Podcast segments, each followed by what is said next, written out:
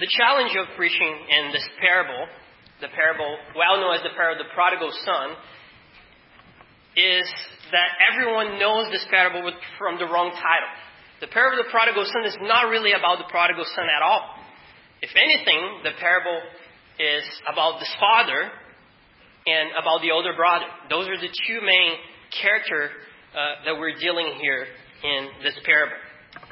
And the Gospel of Luke is really interesting. This section that we're in, uh, Luke, all the way from chapter 9 to chapter 19, uh, you have this trip that Jesus is taking to Jerusalem. And the Gospel of Mark records that Jesus has set his face like a flint toward Jerusalem. He's going toward Jerusalem, and even says that the disciples behind him, they are amazed and afraid. It's an interesting combination of, of words there that Mark uses, where it seems like they've never seen anything like that before. You have this man, and as a leader, he's going to Jerusalem, and he knows what he's after and he's going in front of them, and his face is set to Jerusalem, it, it, it gives this feeling of, you know, try to stop me. Try to stop me. I'm going to Jerusalem. I have a mission. I know what I'm doing, and you follow me. Of course, he had warned the disciples several times of the reason why he was going to Jerusalem to die and to be raised again in the third day from the Holy Spirit. But of course, we see as the narrative goes on that the disciples didn't get much out of that. The only thing that they got from that whole message that Jesus told them several times was, We're going to Jerusalem. That's all they could think of. And throughout this whole section, one of the things that we see, and this actually starts even before chapter 9, uh, there's always this conflict between Jesus as he's on his mission to save his people and the, the Pharisees, the Sadducees, the the ones who were the leaders of the law. And, and the main problem that they had with Jesus was the fact that he would relate to sinners. We see that all the way back to chapter, chapter 5 of Luke. Uh, I'll read verse, uh, th- verse 30 of chapter 5. It says, And the Pharisees and their scribes grumbled at his disciples, the disciples of Jesus, saying, Why do you eat and drink with tax collectors and sinners? And Jesus answered them, Those who are well have no need of a physician, but those who are sick. I have not come to call the righteous, but sinners to repentance. And this is the context in which we find this parable here. Uh, now, if you look at the immediate context, which is verse, so we're in chapter 15, and if you look at your Bibles, the very first verse of chapter 15. This is exactly the problem Jesus is facing at this moment in his teaching. It says, verse 1 of chapter 15. Now, the tax collectors and sinners were all drawing near to him to hear him, and the Pharisees and scribes grumbled, saying, This man receives sinners and eats with them. So he told them this parable.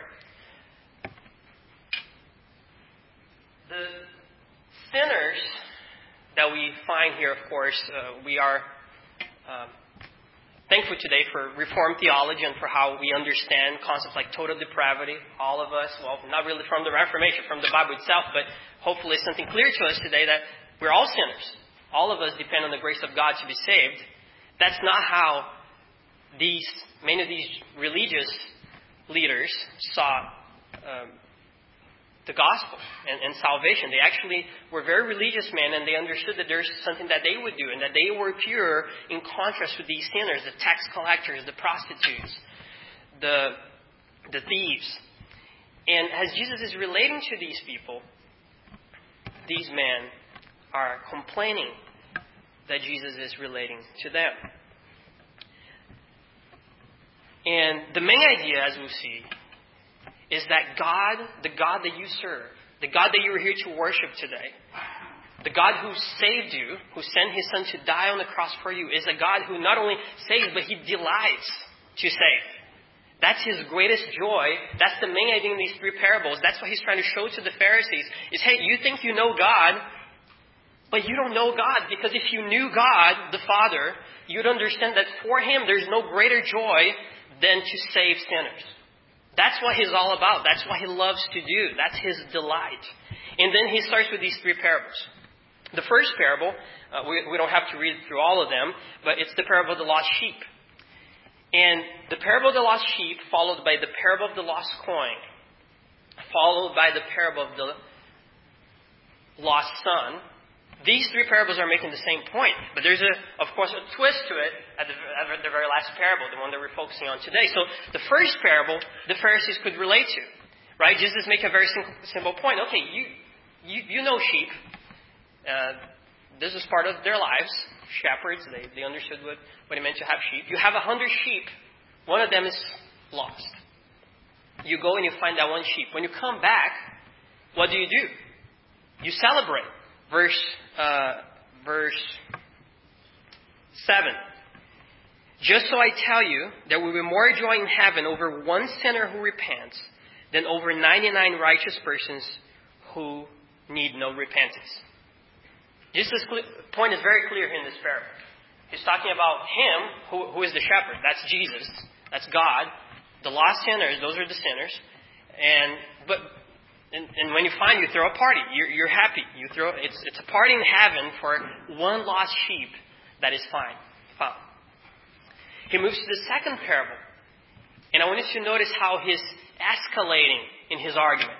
If he started with a hundred sheep, now he moves to ten coins. And coin, of course, special the value of this particular coin is more valuable than sheep. And now you're not losing 1%, but you're losing 10% of your coin, which is more valuable. What happens to this woman when she seeks all over the house and she finds finally this coin? What does she do?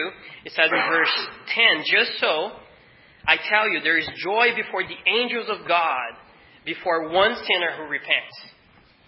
There's joy in heaven. One sinner repented. The joy of God is bouncing through the angels and and, and the saints in heaven, and they're all praising God for his great work of salvation. The picture in Revelation, the Lamb who was slain. He was praised for what he accomplished in being slain for the saints, his salvation. Redeeming people from all tongues and colors and nations to worship him forever. That's the joy of God. Now, the Pharisees could relate to those two illustrations. They understood the value of sheep, they understood the value of the coin, now Jesus comes to the third parable. Now you don't have sheep. You're not talking about coins. You're dealing with a father who lost a son. One out of two. That's not one, that's not ten, that's 50% of your sons. And one thing that we know about Jewish culture and the Pharisees is that they understood very well that the Old Testament put emphasis by, by the number three, right? In English, we have words like you have big, you have bigger, and you have the biggest. So you can emphasize this, this is the biggest castle I've ever seen. seen. In Hebrew, of course, you didn't have those words, so you'd repeat. You say, this is the big, big, big castle. Meaning, it's not just big, it's not just big, big, it's big, big, big of a castle. That's why we say, holy, holy, holy is the name of the Lord. That's the way to put emphasis. Jesus here is using that. He's giving three parables with the same point, stressing this one point, but the last one has a twig to it, which is this older son. What is his reaction? Everybody rejoiced in the other parables, but what is the reaction of this son in this third parable? He is ticked. He, is, he, he can't get it he, he doesn't understand, and this is exactly the message that Jesus has to the Pharisees. You think you know God. If you knew God, you understand that if there's one thing that God rejoices in, is in saving sinners. And that's what we'll be looking at today. How Jesus brings about this illustration, this parable about this lost son. And before I start with the first verse as we walk through this text together, I'd like you to also have in mind that the culture here of, of the Jewish culture was different. The Middle Eastern culture still today is different than the American culture in the sense that it is a shame honor culture. I don't know how many of you are familiar with this this kind of idea, uh, but but in, to put it simply, in, in America we're more individualistic.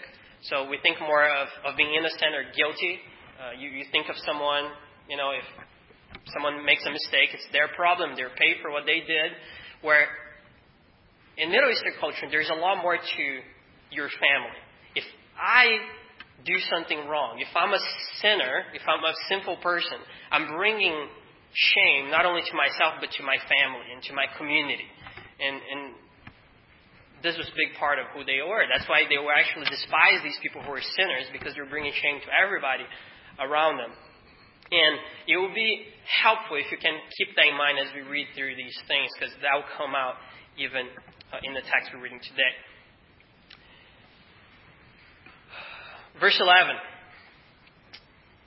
And he said, There was a man who had two sons, and the younger of them said to his father, Father, give me the share of property that is coming to me.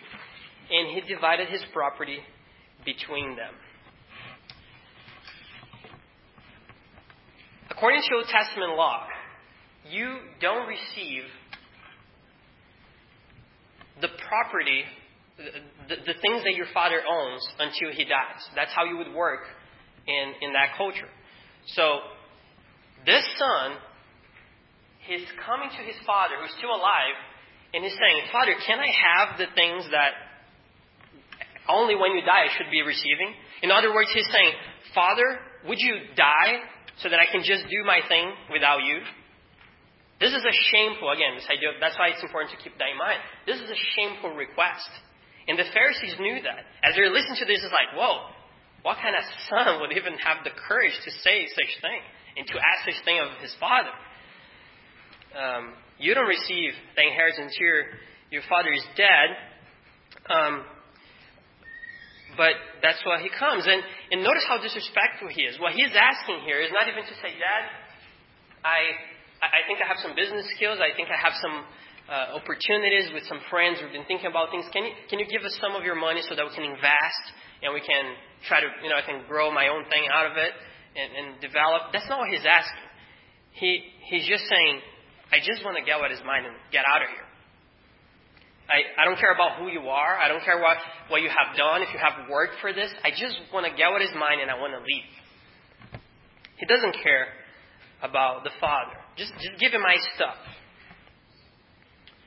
Uh, we know also from Old Testament law that uh, his inheritance here was one third of what the father had, which was a lot, right? We know that this man was a wealthy man. He had, based on other parts of the parable, he had a ring, he had a robe, he had a fattened calf, servants. So this man was wealthy, and uh, he wants to get that one third because the oldest son uh, would receive two thirds, uh, double inheritance for being the oldest son. So if anything, if the, old, the older son would be more the one to maybe ask something like that, if, if that was the case, but the younger son coming and saying, just give me what is mine. And this is a shameful thing. You would expect this father to just, you know, just get away from me. What, what are you talking about? This doesn't make any sense. Even rebuke him for that request. Um, but it's interesting that the father even accepts that and he says, okay, yeah, he divides his, his share with that son. Verse 13. Not many days later, the younger son gathered all he had and took a journey into a far country. And there he squandered his property in reckless living. Something can be easily missed here. Luke gives us the detail not many days later. This is relevant here because how do you liquidate property, a lot of stuff, as this father would have, just in a few days? They didn't have, you know, OfferUp and, and Facebook Market and all the things that you can just sell your chair, you put outside in the next two hours, someone picked it up. That, that wasn't the case back then. And again, the person who is buying this has to wait for the father to actually die to actually receive some of those goods, especially if it's land. So, how do you sell all that really quick? You sell it cheap. That's what he's doing. He's getting all this stuff. Just get me, Father, I just want to get whatever I can get out of you. I'll sell it cheap. I'll just pack the money and I'm out of here. And I'm going to go into a far country. This is just absurd, absurd for, for the Pharisees as they're listening to all this. This is just an extreme, you know. This man, this, how can you be this shameful? How can you be this insolent? And the reflection here is that Jesus is painting the picture of sin. This is what sin is. This is what my sin looked like and what your sin looks like. Think about it. Everything that you have, everything that you are, and that you do is because God has gifted you with the body that you have, the air you breathe, the family you have, the relationships, the money, everything you have comes from God. You're a gracious and good Father. And every time you sin, what are you doing? You're saying, I know all of this is yours. I know all of this comes from you, but can I just do my thing for a little bit? I, I, I love this idol of mine right here. Can you just wait outside? Can you just be out of my life for a minute and I'm going to use the body you gave me, the money that you gave me, the air that I breathe from you, and I'm going to sin against you? That's the picture of sin. That's what we do when we sin. We're not considering our Father, our good Father, but we are going after what we can get out of Him, using the things that we receive from Him for our own satisfaction. So hopefully, all of us can see ourselves uh, in this picture of the prodigal son here. And it says that this man went out into a far country. For the Pharisees, of course, far country, it doesn't really matter which country. Anywhere outside the promised land is a far country. The Jews are all about the land. I mean, 2,000 years after that, we're dealing with that again, right? They're about their land. That's what they love. That's where they want to be. And he goes somewhere else. It doesn't matter if it was Egypt. Every time in, in Israel's history, after the promised land, if they're going away, it's trouble. It's either Egypt or it's Babylon or it's Persia, the Greeks. You don't want to go outside Israel. Uh, the tradition actually holds that Jews who were going outside Jerusalem, when they came back, they would actually uh, take the dust off of their sandals and of their clothes and everything before they walk in into the promised land because they didn't want to bring any pagan dust into the land. But that's where the Son is going. So again, Jesus is painting extremes here. He's trying to show what a sinner, what the most extreme of a sinner could look like in the minds of the Pharisees. And there he squandered his property in reckless living. Uh, this expression here, he squandered, uh, that's from where we got the word prodigal, prodigal son. Uh, the one who squanders, the one who doesn't save a single penny, the one who just wastes everything, he uses everything. And he's doing that in reckless living. We're going to know exactly what this involved. We know at least later at the end of the verse 30 the older son says, you know, your son who went out and spent your money with prostitutes, so maybe that was included there. But that's what he's doing. He's enjoying his good life. He, is doing his thing.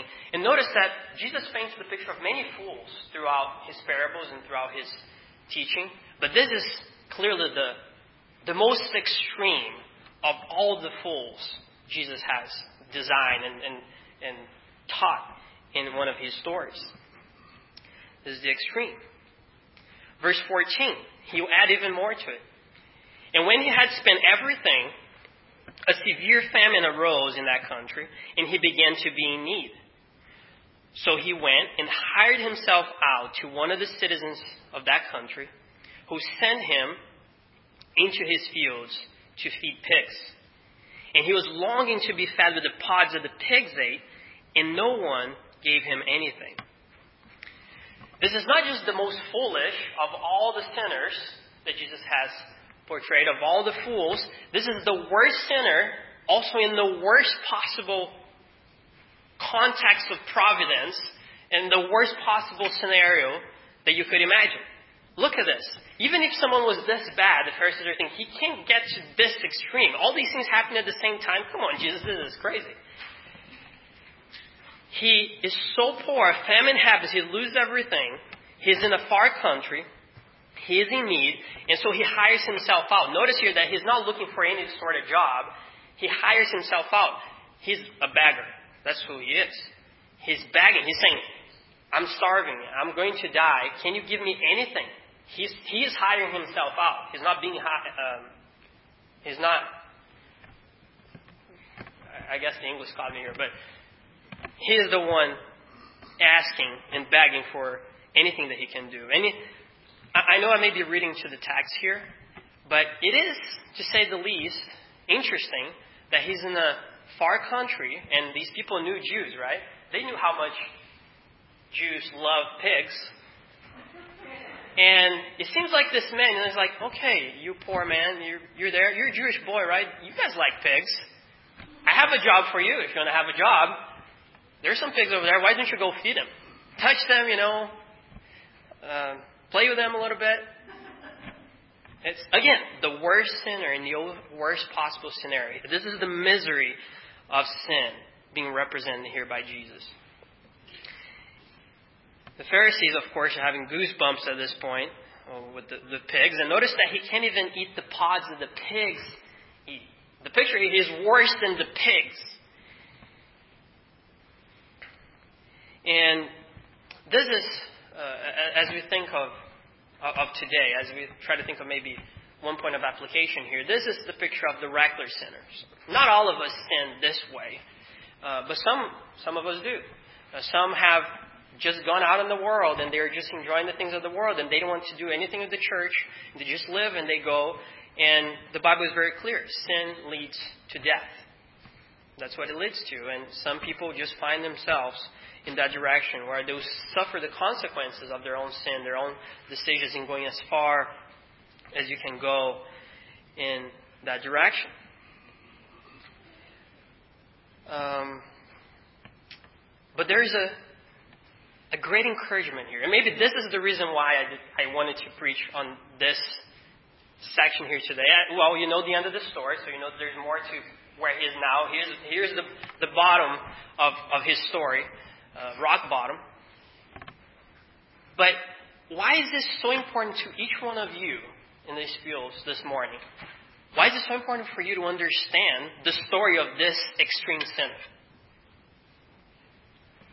If God can deal, and if let's see what God is going to do, what the Father is going to do as He's dealing with this Son, who is the picture of the worst sinner that none of us here in this uh, room would be as far as the extreme of the sin and the explicitity of it, what does that mean about you and me?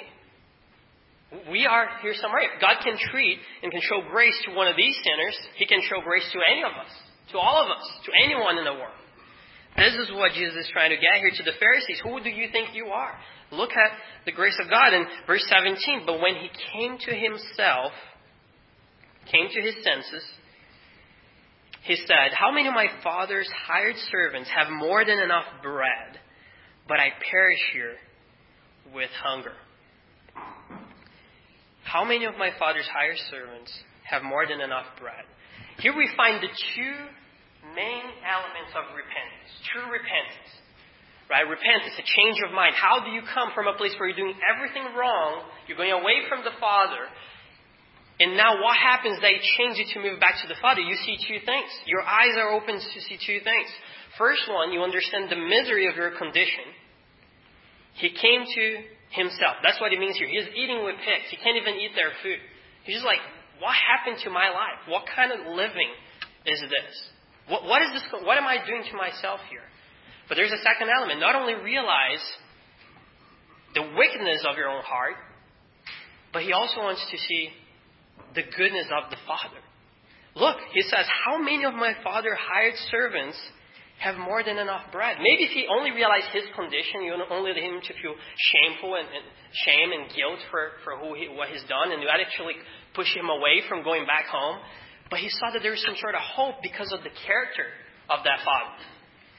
My father, there are these hired servants. The word hired servants here, by the way, there are several, at least six six or seven words, depending on how you look at it, uh, for servants in the New Testament. And the word used here is a word for those servants that the Old Testament says that they had to be paid every single day.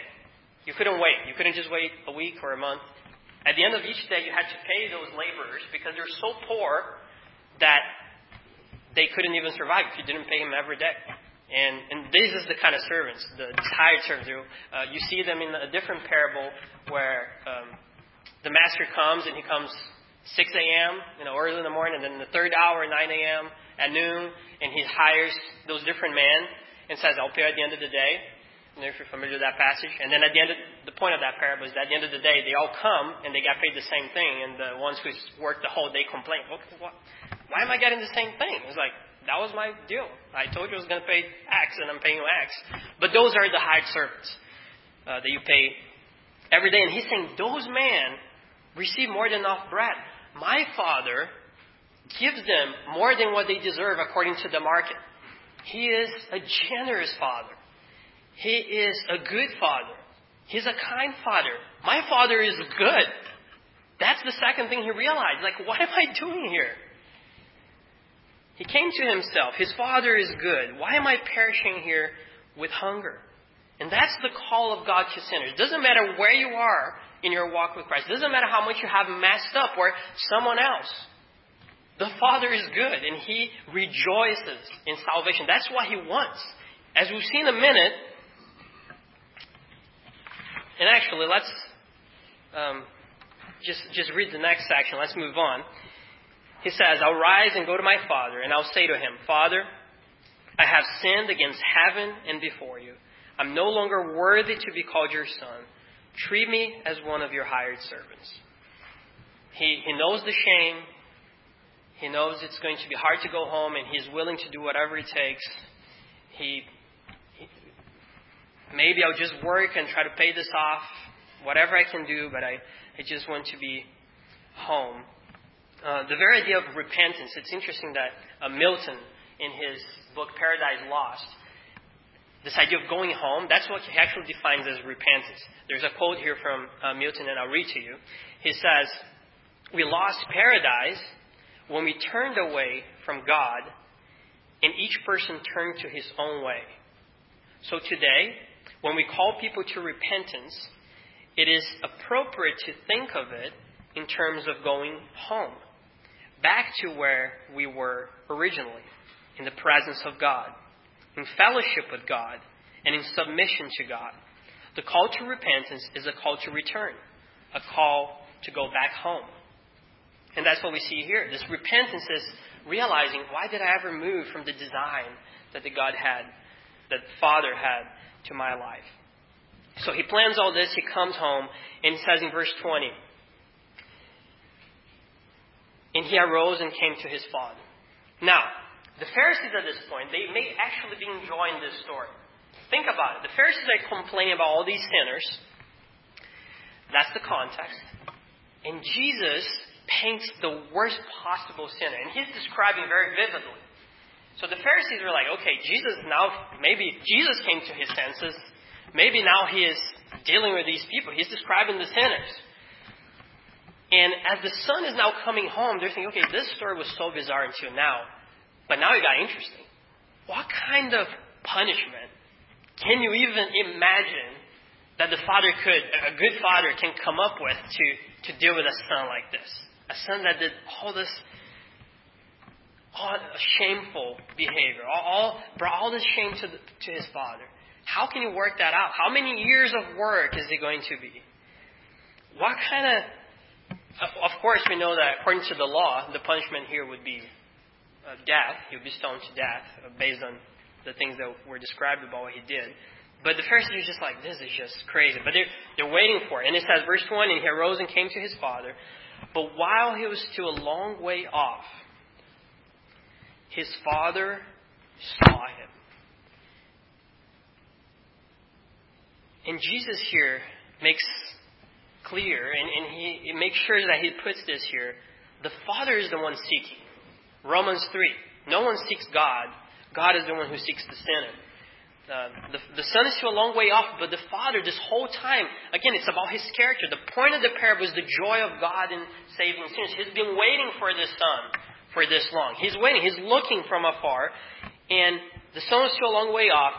The Father saw him and felt compassion. What does it mean to feel, compassion? The very word compassion, at least in Hebrew, uh, comes from the word womb. The very idea of a, of a, of a mother who loves their children, and that's the idea of the word compassion or mercy, um, comes from that. And it's this idea of someone who can empathize, someone who can feel the pain. And that's what's happening here when it says that the father felt compassion. The son is coming. He's dirty, He's dirty of his prostitution. He's dirty of whatever he did. He's smelling like pigs. The father sees all that and he feels compassion. What does that mean? He feels the pain of the son in his very soul. Whatever the son is feeling, the contrite heart, the repentance, the broken spirit, the father feels in himself that compassion and he runs. He ran and embraced him and kissed him. That's the reaction of the father. He shows compassion on his lost son. The father's waiting, the father's uh, watching. He embraces him. Notice that when he runs, uh, this was not a very good thing for an old man in the Middle East. Actually, was not very respectful. Uh, there is actually a sense in which a man, an old man, who would pull his garments up and run, especially an old man, that was actually shameful. Uh, an old man is the one who is there, and then the younger people come to him in that culture. But he runs, he embraces him, he kisses him. And the Pharisees, are they thinking? This Is shameful? What kind of father is this?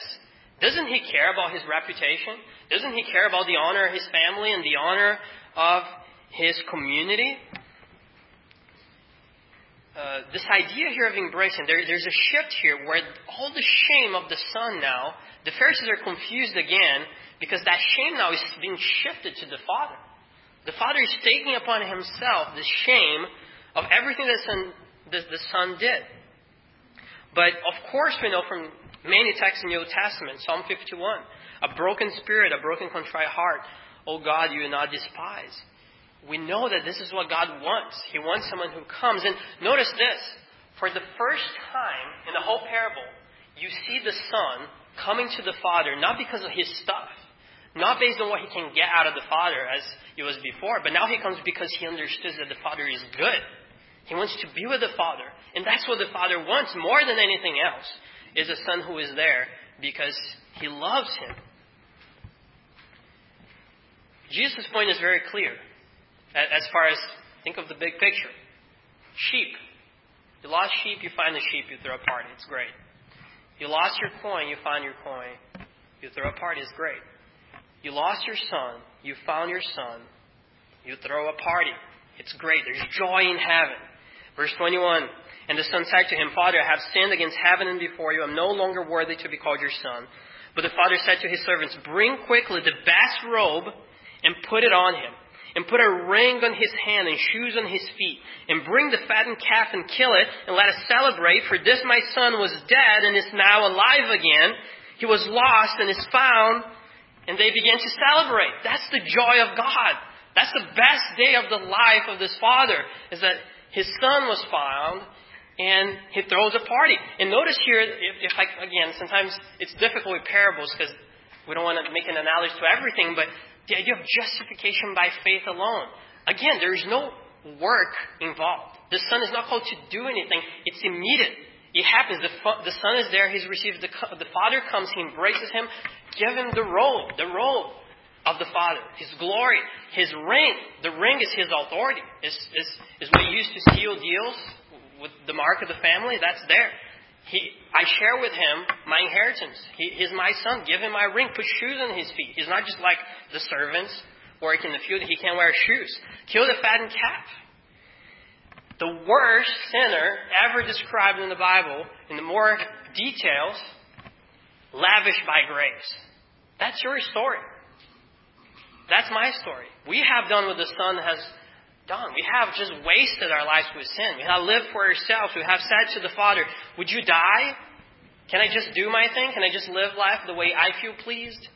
And yet, we have found our Savior who searched for us, who washed us from our sins, and who loves us, and who gives us so much more than we can imagine. We inherited in Him all things, all the promises of God, a yes and amen in Jesus Christ, the one who has saved us. And this is where this younger son finds himself before the Father, before his grace, being lavished by his goodness and his compassion as he's back home now loving the Father.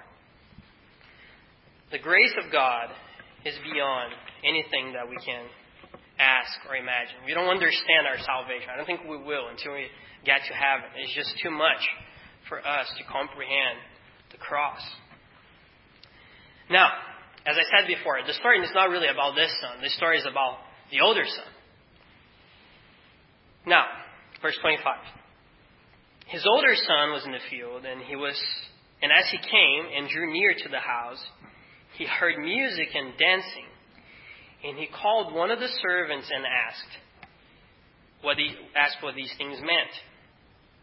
And he said to him, Your brother has come, and your father has killed the fattened calf, because he has received him back safe and sound. But he was angry and refused to go in. His father came out and entreated him, but he answered the father, Look, these many years I have served you, and I never disobeyed your command. Yet you never gave me a young goat that I might celebrate with my friends. But when the son of yours came, who has devoured your property with prostitutes, you killed a fattened calf for him. And he said to him, Son, you're always with me, and all that is mine is yours. It was fitting to celebrate and be glad, for this your brother was dead and is alive. He was lost and is found. Guess who is not at the party? Guess who is not at the party? It's the older son. See, some people are just like are more like the first. I, I think most of us would be a mix of these two. We have sin in both ways. But some are more like the uh, younger son. We just go in the world and we're reckless living. We want to experience what the world can offer. And that brings death, and, and, and we find ourselves in a similar situation to the first son. But some of us, maybe, especially covenant children, we may find ourselves in the category of the second son. We are in the house. We're there. We're walking around people. We're in the house of God. And we come to church and we read His Word. And we can we know how to say the words and pray. But do we really have a relationship with the Father? As we notice here, not really. As far as this son goes, he he was there, but notice that he's not in the party. And even when he realized that there's something going on, he doesn't go to the father, what you would expect, Dad, what's going on? He calls a servant to come and he asks, you know, what's going on here? Um, notice that even when he says, he talks to the father, the way he words things is really interesting. He says, You never even gave me a young goat that I might celebrate with whom? With my friends. It's not even, you know, you never celebrated with me. I just want to spend time with you, Dad. That's not what you're seeing here. It's like, I just wanted to enjoy my friends, a young goat, and you wouldn't even give me that to go enjoy for myself. So he's there, but he, just like the first son in the very beginning, he's just like, it's a, it's a different strategy to the same end. What does he care about? He cares about the stuff. What can I get out of this? But instead of just being explicit, would you die? Let me just get my stuff and leave. He's there, Dad, I love you. But he's just waiting for the father to die, and then he can keep his honor, he's respectable, It's just a better strategy than the first son. The first son is foolish. Everyone knows how that's not smart. But the second son, he's playing the game the right way. When the father dies, he gets his two thirds and he's happy. Now he can enjoy life for himself.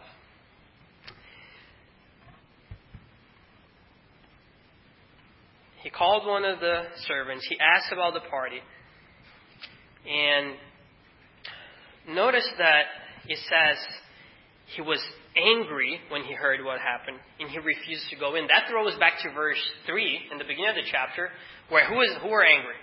The Pharisees. They were angry because Jesus was eating with sinners. Here's the same situation. He was angry and refused to go in. Here's the interesting thing. What is keeping the older son from the party? It's his own goodness. It's his own goodness. He refused to go in because he has never disobeyed a command. And yet he doesn't receive a young goat. It's his own goodness. It's his religiosity, if you want to put it that way, that's keeping him from joining the party. The father comes out and entreats with him.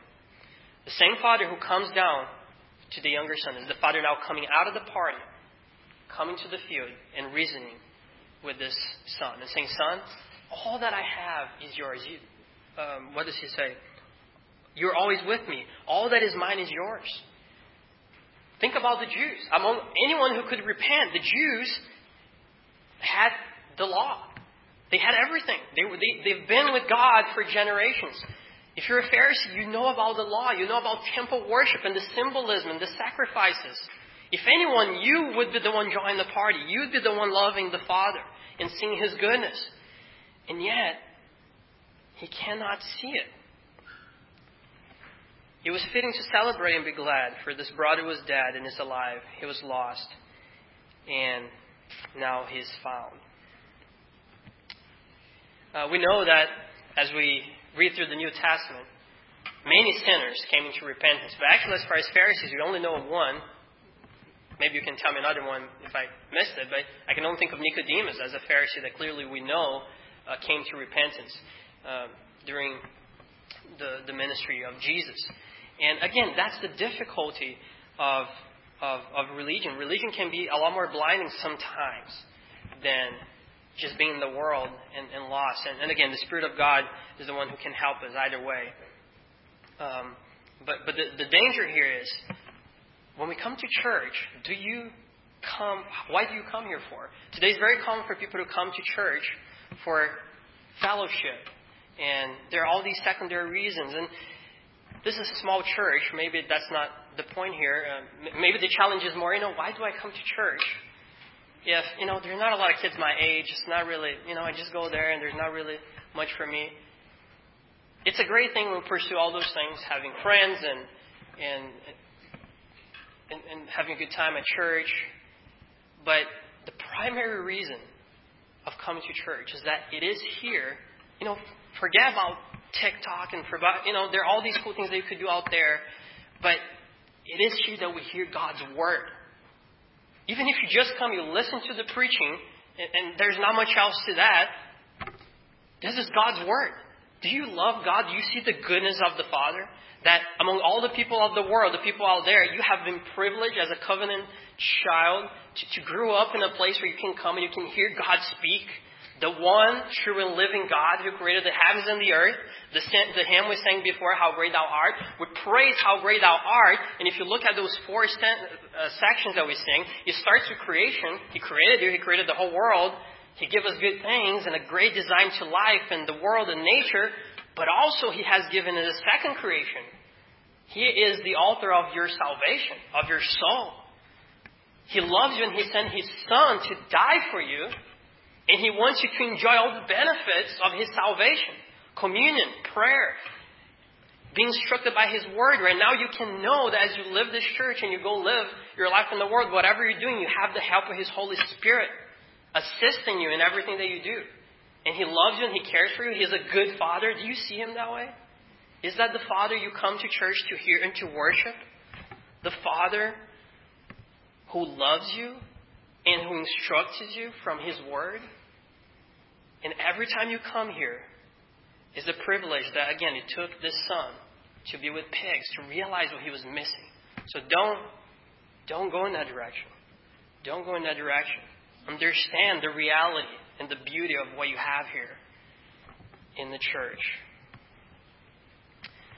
The Father entreats him, and of course, uh, the interesting thing here to this parable particularly, is that it doesn't really have an end. It's open ended. It's just the father entreats with the son and says, you know, just come back to the party, just join us. Would you do that? And there's no end. We don't know what happened. So I'll conclude with something that um,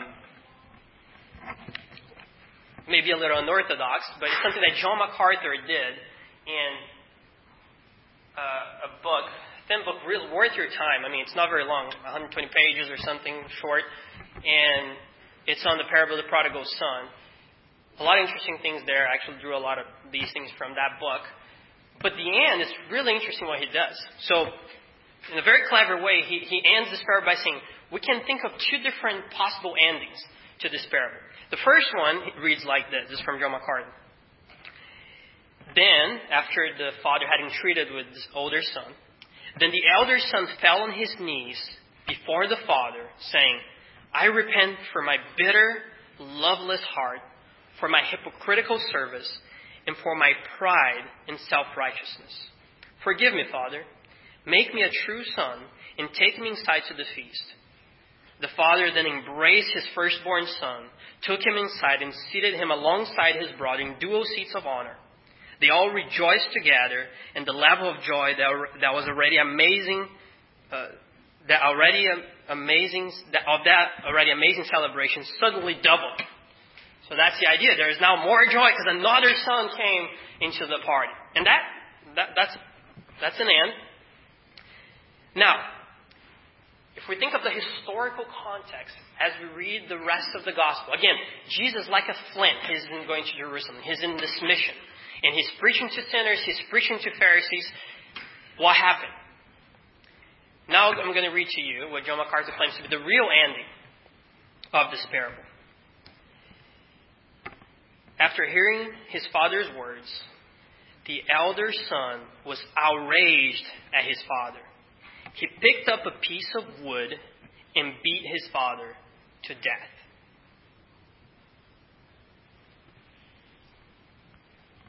That's the real ending of the story. That's what happened. Jesus is speaking to the Pharisees who could not relate to the sinners. And as the Pharisees are listening to this, they're looking at the older son, they're saying, someone has to bring justice to this society. That shameful son, and now the father is not going to do anything about it. Who is going to uphold justice?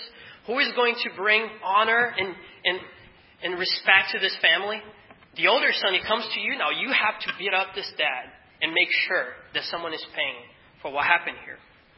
It was the Pharisees. It was the Jews. I mean, many, but especially the leadership, the Pharisees, the Sadducees, who plotted against Jesus to kill him because of what he was doing and what he was preaching, his good news of salvation to those sinners. Jesus was often called um, a hypocrite and immoral and all kinds of different things for relating to those men. And if you think about it, this is a perfect picture of the cross.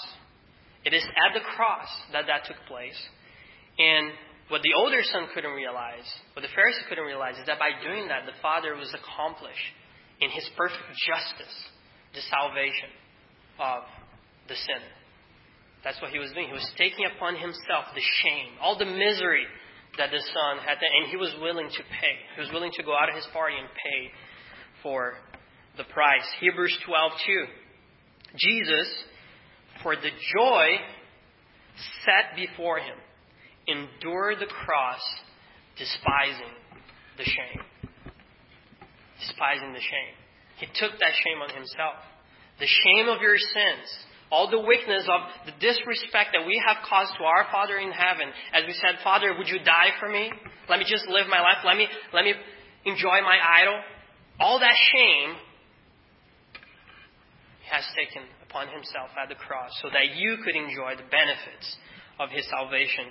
And that is the reason why in heaven, the four creatures and the 24 elders are worshiping and praising the Lamb who was slain and who has accomplished salvation for all people of all colors and tongues and you name it, all throughout the world, as the gospel of Jesus Christ is spreading through the world and bringing the glory of this party to, to, to its climax as people are being saved and they're coming to heaven. And that's, we're looking forward to that, to being part of that party as we get to heaven and celebrate for eternity the work of the Son at the cross. Praise be His name. We praise Him for His goodness. We thank Him. And we'll conclude praying to Him and, and worshiping Him for what He has accomplished for us. Glory to your name. We worship you and praise in the name of your Son, Jesus Christ. Amen.